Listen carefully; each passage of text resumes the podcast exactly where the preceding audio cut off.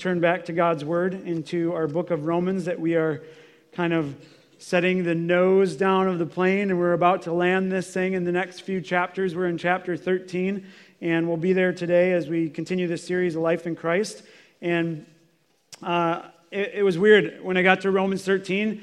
I, I told you in the last several weeks there's background of the first 11 chapters of Romans, this amazing letter to the church in Rome by Paul uh, that all this theology, and then Paul starts to do this application, and I get to Romans 13, and I had just preached, you know, during the election on government, and I thought, you know what, we'll just maybe we'll skip over this. And I thought, no, this is important for us. All of God's word. We don't want to do that, just skip over. And there's things we can glean from this um, as, we, as we look at really the state of our country and our attitude about government. I'm going to read uh, from Romans 13, verses 1 through uh, 7, and then I'm actually going to read 8 um, as well. It's kind of a hinge verse for where we'll be next week. This is what it says Let every person be subject to the governing authorities. For there is no authority except from God, and those that exist have been instituted by God. Therefore, whoever resists the authorities resists what God has appointed and those who resist will incur judgment. For rulers are not a terror to good conduct, but to bad. Would you have no fear of the one who is in authority? Then do what is good, and you will receive his approval. For he is God's servant for your good. But if you do wrong, be afraid, for he does not bear the sword in vain.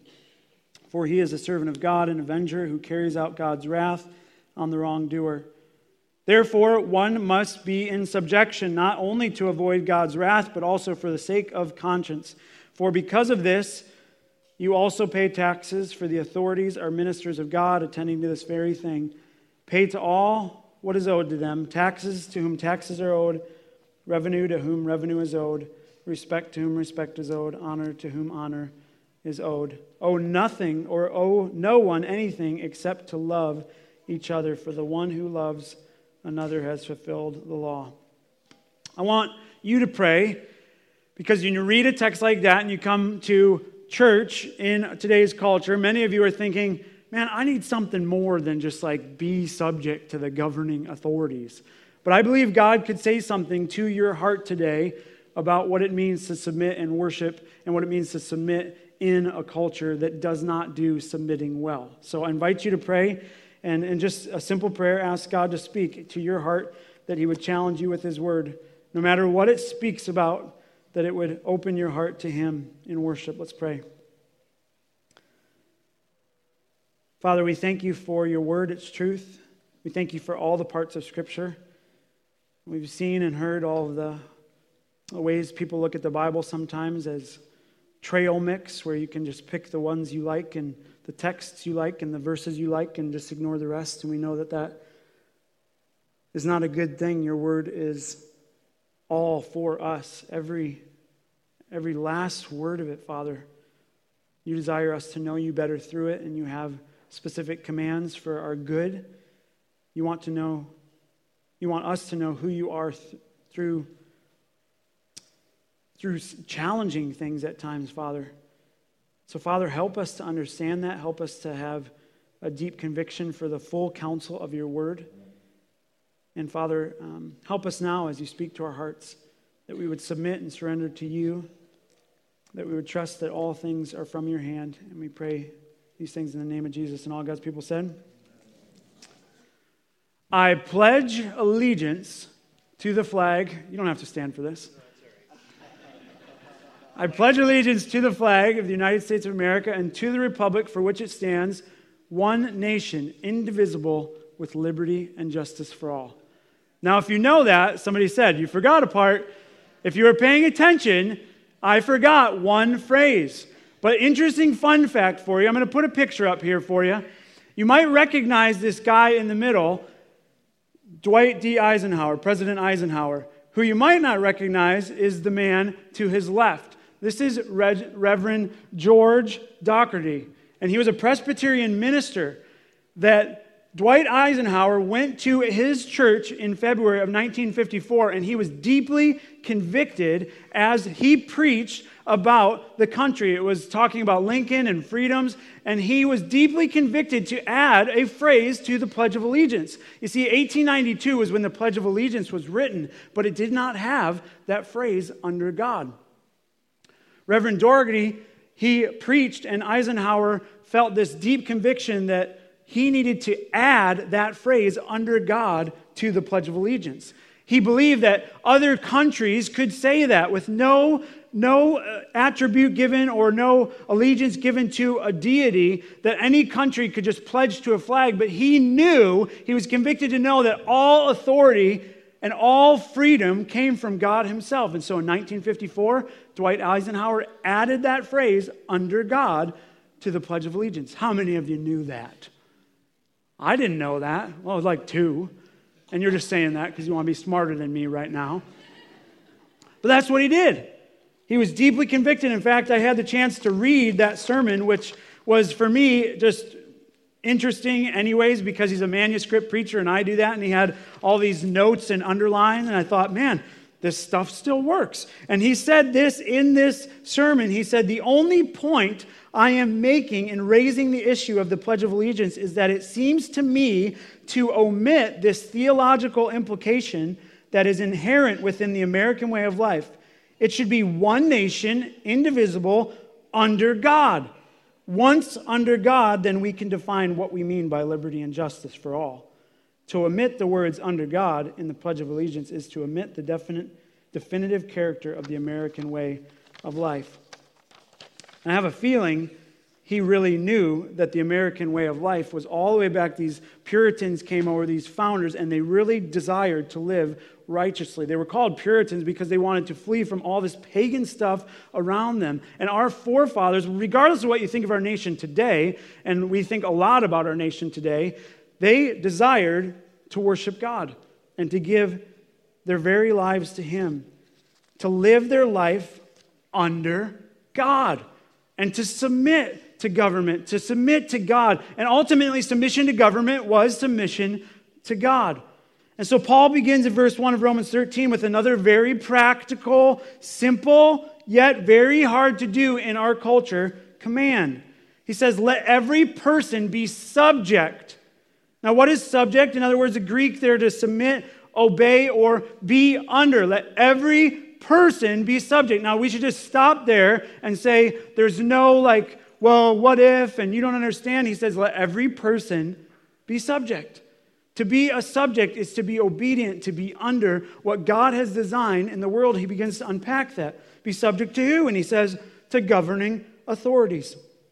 This Greek word exousia is rulers, or the Greek word to govern, kai is the one who steers or pilots the ship. There is a leader, there is a system, whether it's people and God has put into place. There is one who steers culture and, and for its good. And he says, Be submissive to governing authorities in that way. Being subject to government is one thing, but we know, must know that it flows from a greater thing. Paul unfolds this truth about earthly government and authority. He says it's all from God, for there is no authority except from God. So if you don't like authority, you don't like what's from God. And those that exist have been instituted by God. It's from Him, so the ability to have government and to have leaders, but it's also set up by Him, instituted by Him. Better way to look at that is it's allowed. People can't, you see, people can't submit to anyone, especially to anyone in relationships, and we'll talk about that, especially government, when they don't truly submit to God's authority. You just can't. And people on the other side of that can really submit to really hard things in God's authority, and they can really submit to others rightly if their heart is to submit to God first, when they are truly under God. Now, that word submission, it's thrown around the church all the time. It's thrown around homes, often in a negative way. It's thrown around our culture, and we just don't like it. But that is because we are creatures of rebellion. That's our flesh, and we're naturally prideful. We're naturally rebellious. We don't like to submit. We don't like to be told what to do. We don't like people to tell us that they're right and we're wrong, and we just have to fall in line. That is just not who we are. Paul kind of unpacked that in the first four chapters of Romans.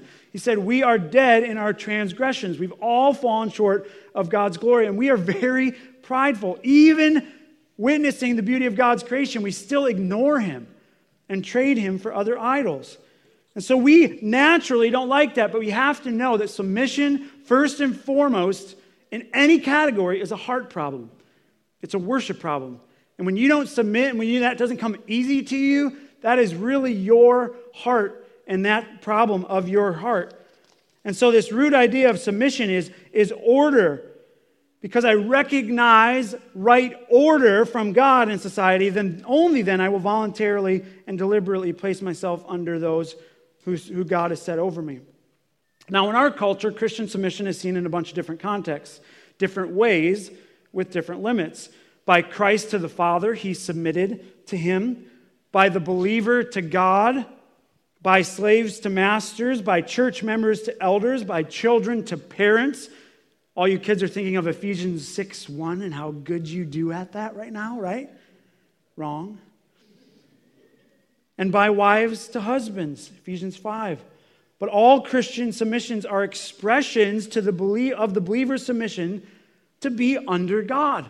That's what it is. All of the ways we submit to one another in the church, to submit to, to a spouse, to submit to parents, to submit to government, all of those are expressions of our true submission to God, the giver of life, the true sovereign ruler, creator, sustainer of all things.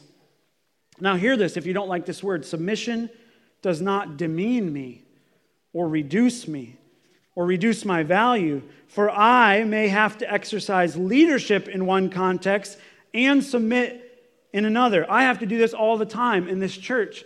I can exercise leadership in one context, but I have to submit to brothers and sisters at times. A man is no more valuable when he exercises headship over his wife than when he submits to church leaders. A woman is no less valuable when she submits to her husband than when she exercises authority over her children.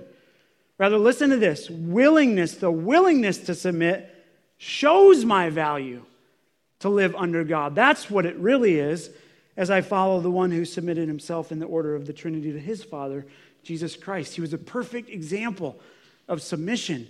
He left everything to submit himself to this earth, even, and to submit to his Father in that way. Now, remember the context of this letter. Paul is writing to believers here, Jew and Gentile. He is writing under to these people who are under a Roman government a very pagan government that has even persecuted Christians. Paul himself has been dragged through the streets, and Paul himself, by the power of the Spirit, writes, Be subject to government. That had to be hard to spit that out.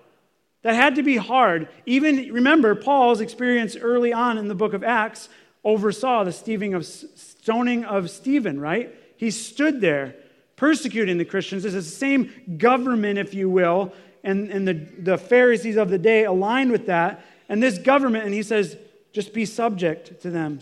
He is writing to people under earthly government because it's an ultimate heart expression to what it means to be under God and under authority. Paul writes that all authority is from God. God's the author, sovereign, he's ruler. He is saying that every authority or earthly government is only there because God has allowed it to be and instituted it for his big plan and purpose. The best example of this is maybe shown in Jesus' own words before Pilate when he was betrayed and arrested. And this is the encounter here between Pilate and Jesus in John 19. This is what it says He entered his headquarters again, Pilate, and said to Jesus, Where are you from? But Jesus gave him no answer. So Pilate said to him, You will not speak to me? Do you not know that I have authority to release you and authority to crucify you? Here's what Jesus said you would have no authority over me at all unless it had been given you from above. Therefore, he who delivered me over to you has the greater sin. Jesus was saying, You don't really have authority unless God has given it to you. You just don't have it. God gave it to you. That's why we're standing here. And I could call the angels down from heaven, but because of what needed to happen for him to die for us and his submission to his father's will, which, if you remember, he prayed in the garden, if there was any other way, take that away. And he said, Pilate, I know you think you're in charge, but actually, like, we're in charge. You don't have any government without God's hand establishing it for you. We read that in Daniel 2 earlier. Steve said he establishes kings and kingdoms, he removes kings, he sets them up. So all governments exist in our context here in America. Donald Trump's presidency exists because God allows it to. Think about that. This is regardless of what you think about a corruption and evil level, and that is present in any administration for the most part. And Republicans and Democrats and liberals and independents alike don't get to sit and pick which one is from God's hand and which one is not. And I see that happening in our culture with American Christians, like Republican Christians who are like, this is, yeah, we're going to. They're all from God. You don't get to just, like, God's more happy about this. God put them all there for a different reason. The question is, do we submit, subject ourselves in that way? And so in verse 2, Paul warns here listen, of whoever would resist being under government. And he says, if you resist government, you really resist God. Therefore, whoever resists the authorities resists what God has appointed, and those who resist will incur judgment. Think about that. Just pause for a brief moment. Not all of us are politically charged or minded, but even think about where you, when you just think about the current status of politics in our country, think about your heart and how stuff frustrates you and just like Look at verse 2 again. Therefore, whoever resists the authorities resists what God has appointed. Just think about your heart. How do I resist in my attitude towards these things? Now, with some exceptions, some obvious things that go against God's law, which we'll get into, and that's where the muddy water comes into play. But those who generally resist have a submission problem and a heart problem. Something in their heart is not right because they don't understand that ultimately we are under God. So it's very simple to Paul here, you see. He understands the root, he understands the gospel, he understands God's design. You desire to follow his commands, and you submit to what he instituted.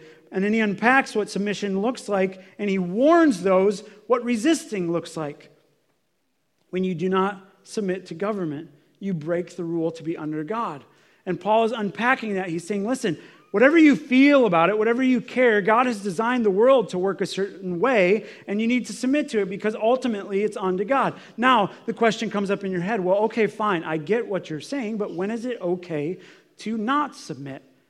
When is it okay to not to not submit to government when they're doing ungodly things. And we read that from Daniel 2 earlier, but if you go into Daniel 3, and many of you know the story of Shadrach, Meshach, and to bed we go. That's how I learned it too. You know that these three men, they did not submit to government. Nebuchadnezzar, in furious rage, commanded that these three be brought. So they brought these men before the king.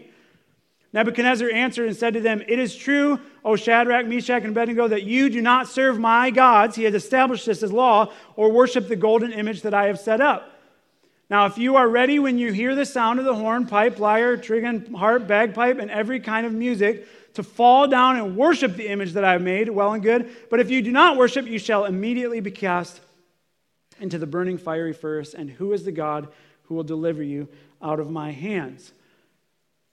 Shadrach, Meshach, and Abednego answered and said to the king, O Nebuchadnezzar, we have no need to answer you in this matter. They were a little defiant, right? If this be so, our God, whom we serve, is able to deliver us from the burning fiery furnace, and he will deliver us out of your hand, O king. But if not, be it known to you, O king, that we will not serve your gods or worship the golden image that you have set up. They honored, they were reverent in his kingship, but they said, We can't do that because that's, that's outside of God's law. There are, uh, there are occasions when we cannot submit in that way. And when you read this text, you know their heart is still honoring the person of the king, but they said, listen, listen you, that's when it's different. I cannot do this because it will break my allegiance to the one true king, my God of Israel. And I'm not going to do it. We know Daniel did the same thing. The rest of the story, you read it, but most of you know it. They were thrown into the furnace, and there was the fourth person, an angel. God spared them. Daniel, in the same way, resisted King Darius in chapter 6. Then these presidents and satraps came by agreement to the king and said to him, O King Darius, live forever. Next verse. All the presidents of the kingdom, the, prefect, the prefects and the satraps, the counselors and the governors are agreed that the king should establish an ordinance and enforce an injunction that whoever makes petition to any god or man for 30 days, except to you, O king, shall be cast into the den of lions. That's bad. Now, O king, establish the injunction, injunction and sign the document so that it cannot be changed. So, law is being written here according to the law of Medes and the Persians, which cannot be revoked. Therefore, King Darius signed the document and injunction. But here's what happens. When Daniel, this is, I love this when I read this this week. When Daniel knew that the document had been signed, he knew this, he had favor with this government, he went to his house where he had windows in his upper chamber open towards Jerusalem. He got down on his knees three times a day and prayed and thank, gave thanks before his God, last part, as he had done previously. Nothing changed about Daniel's routine, but he simply couldn't submit to that government in that way, and he was willing to face consequences. And so Paul is writing here there are occasions where you simply cannot submit, and we don't unpack those all here today by application, but you simply cannot submit if people are asking you to go against your creator in this way. And so Daniel continues his routine in front of the window and he prays to his God and, of course, gets thrown in the lion's den. And what does God do? He spares him. What does this show us? Resistors will always incur some kind of judgment. They will. What kind is up to you, and whose judgment will be in question. If you look ahead to Romans 14 12, we're going to get there eventually that you see that all will give an account to God. So then each of us will give an account of himself to God. Anytime we are faced with these situations, we have to choose do I truly live under God in this? Or do I do my own thing with my own rules? Paul then goes on to defend his case for earthly government in verses 3 and 4, and he says, Here's why it's important. Now, if you've ever read William Golding's The Lord of the Flies, you understand why government is important. How many of you have read The Lord of the Flies? You understand this is a horrifying portrayal of human society in the absence of government. Now, historically, four types of government. This is U.S. history right now, but more world history. You didn't know you were coming for that today. Four types of government have been tried Erastianism, which is when the state controls the church, theocracy, which is the church controlling the state, Constantinianism, which is a compromise where the state favors the church and the church accommodates the state to retain favor. And the fourth one, partnership. The church and state recognize and encourage one another's God given responsibility and role in collaboration. And only the fourth in God's design will ever work. He has established government, earthly, and He has established His church. And when the two operate well together, only then can society flourish. We know in the church that we are the hope of the world. We have the gospel. So, no earthly government is truly ever going to succeed on this planet unless its leaders are truly living righteously under God's law, unless they're living under God. But that's the only way it works in society. And so there's a lot of like stuff around that when the church and the government don't understand their unique roles. Only the fourth is biblical. And you know this if you watch Wild West movies, like without government, everybody just does their own thing. And some of us, some of us, I've heard Christians even say this, we'd be better without government. I'm thinking, ha ha, say that now, but you don't want to be any part of that when that breaks loose. And so Paul says government is a good thing. Don't worry about its corruption level and evil. God has designed and established and instituted order. And his argument is that government acts, and this is the most confusing part of this text. He says it acts as ministers to God. That word in the Greek there, minister, diakonos means waiter or servant, which is why people, although you would say they're not public servants, that's why they're referred to as public servants. They're ministers of God, servants to what God is doing and establishing in his perfect plan to carry out his good purposes. Right away, you say, Well, it's not good. I've seen the news, I know what's going on. Let me just read 1 Peter 2 again. I need to hear this too. Be subject for the Lord's sake to every human institution, whether it be to the emperor as supreme or governors as sent by him to punish those who do evil and to praise those who do good. For this is what? the will of God, that by doing good you should put to silence ignorance of, ignorance of foolish people. Live as people who are free, not using your freedom as a cover up for evil, but living as servants of God. Honor everyone. Love the brotherhood. Fear God.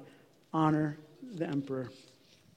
There's no extra stuff Paul or Peter writes about this. He says, yeah, it's, it, it probably is messed up in a sinful culture. Why wouldn't it be? But honor people in those roles. Submit yourself unless it breaks God's law. Submit yourself willingly because it ultimately shows who you are in submission to. And so Paul writes in verse 5 Therefore, again, be in subjection. And he cites these two reasons, which I think are pretty important.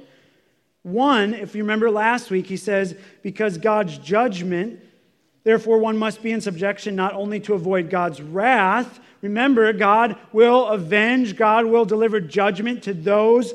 You don't need to worry about that. That's not your deal. But also for the sake of conscience. And that's that, that word that links our action when we just know, we talk this, you know, about this with our kids and like, what is your conscience saying? Really, that's the spirit in the believer's life.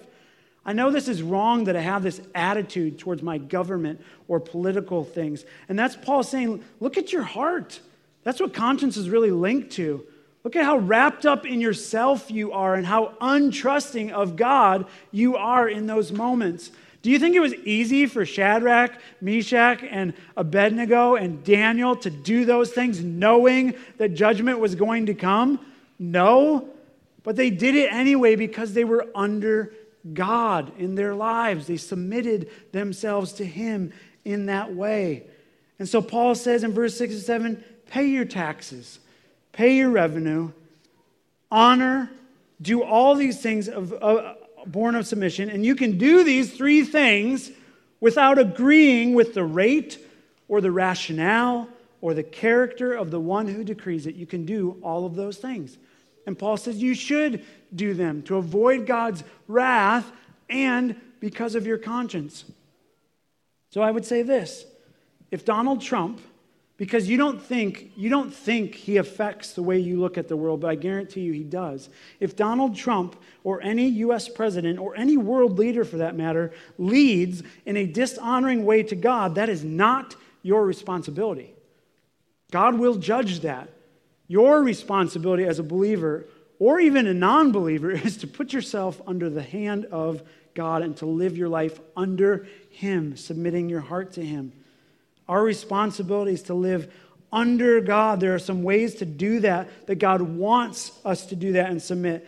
And submission will only happen unto God if we understand our position in sin, if we're aware of ourselves, dead in transgressions, a need for a Savior. And all of that happens when you encounter Jesus and you hear of his great love for you. I listened to Amy, and that, that just hit me when she said, Satan knows our insecurities and, and he pushes this out in us, but when we're aware of the love that God has for us, that even in all those insecurities and sin and all that fleshly stuff and all the stuff that we really truly hate about ourselves, God still loves me in spite of that. God loves me through that. God takes all that stuff and He offers me Jesus Christ for the forgiveness of sins, for Him to die for me and sacrifice. That is liberty and freedom. When we hear about the love of Christ for us, when we see the beauty of God, when we desire Him more than other things and worship Him. But you can't do that unless you recognize where you are with God in that relationship that you need to be reconciled to Him. And ultimately, the love of God creates submission then in our hearts, which was interesting with the way Paul transitions to this next text. He says, Oh, nothing except to love. He says, kind of like puts all that aside, even though he say pay taxes, pay your revenue, honor the king, do all that stuff. But you know what you need to owe to everybody? Just love. And your ability to love or submit to one another or to government is only because you know the love of God for you and in your life. And then only can you truly love others. And so, as we close, I want to just challenge you with one big question. And it has to do with government, but really for me, it has to do with so much more. Is your heart today under God? Is every part of your heart today submitting to God? Are there things that you know this last week, this last month, this last year that you have just not submitted to God? You know that by your conscience, by the Spirit in you, if you are a believer. You know you have not given this to God. Whether it be your family or this relationship or your job or your career or your success, whatever it is, is your heart living under God? Of course, this has application in this text to government, but it's so much more. When you do, when you answer that question, when you're willing to say, God, praying like David prayed, search me. Find if there is this way that is not living in submission to you right now. And some of us don't like to pray that because we don't want the results, right? We don't want to know what comes. What would God have us do? That would be painful. Well, I don't want to give that up. That's why that's my treasure. But what in your life do you just know is not living in submission under God? What in your heart is not under God? What have you not given to Him? What have you not turned over to the great I am, the ruler and creator of all? What have you worshiped other than the God Himself? And that could be many, many things spread across this room in our diversity here. All of it all of it sin that will keep us from following Jesus the way he truly desires us to follow him. I'm going to pray for us, but I just want you to use this as a time to just ask God that question God, what in my life is not worshiping you? What in my life is not submitting under your lordship of Jesus? What in my life have I just kept from you? And maybe God reveals something that you either know about or something that you don't even know about. And I'll pray that He would make us aware of that and that we would lean in to the grace of Jesus Christ for whatever that is. Let's pray together.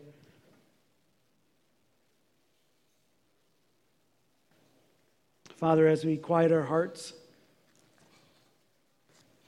I pray that we would truly be prayerful people right now, as David prayed. Father, we know that you, you know every thought before we even think it. You know every detail about our lives. Nothing is hidden from your sight. Father, we are the hiders. We like to cover things up. We are all scandalous in that way in our lives. And Father, I pray right now that you would use this as an opportunity to just search us and create in us a new heart that worships and loves you. And Father, we know that in our own sin, sometimes really deep, bitter roots need to get plucked out. Maybe we say we love you, maybe we say we follow you, maybe we want and desire to do good things, but we know in our heart of hearts we have not turned over something to you, we have not submitted to you in this. We want to keep that from ourselves, whether it's forgiving someone, holding a grudge towards somebody being prideful in our own success, wanting to be celebrated. Father, wanting to achieve in this world. Father, whether it's wanting to please people or gain their approval before yours. Whether it's a secret, gross sin, a habit, whatever it is that, that we justify and we just we, we want to do it, we like to do it, so we're going to do it regardless of what you say. Father, reveal yourself to us in a powerful way that we would desire to change. And Father, even as we worship through this last song, that we would see you for all that you're worth. That you are the great I am. That you love us. That you call us to yourself. Even, even in all these things that are flooding our mind right now, these, these gross ways about us through the grace of Jesus Christ that is found at the cross, you offer forgiveness and healing and transformation and life. Father, I pray that for myself, that I would desire you more than any earthly thing. And Father, that we would be a people, a church full of people that live our lives under God, in reverence to you in submission to you, the way that fleshes itself out in this country, the way that we honor the president of this nation and honor people, even when we disagree, knowing that they're all from your hand. And Father, as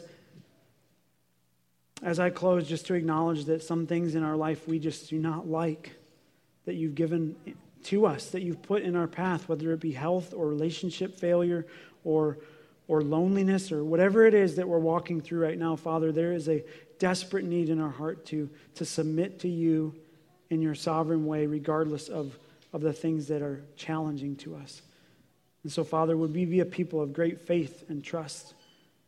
And if there is one in this room that doesn't know Jesus personally, that they would this moment receive the gift of your Son by faith, trusting in his death and his burial and resurrection for sin, that they might find healing and a new life, that they might worship for eternity the great I am. And we pray these things in the name of Jesus and all God's people said. I want to leave you with these words from Psalm 138 as we submit our lives under God.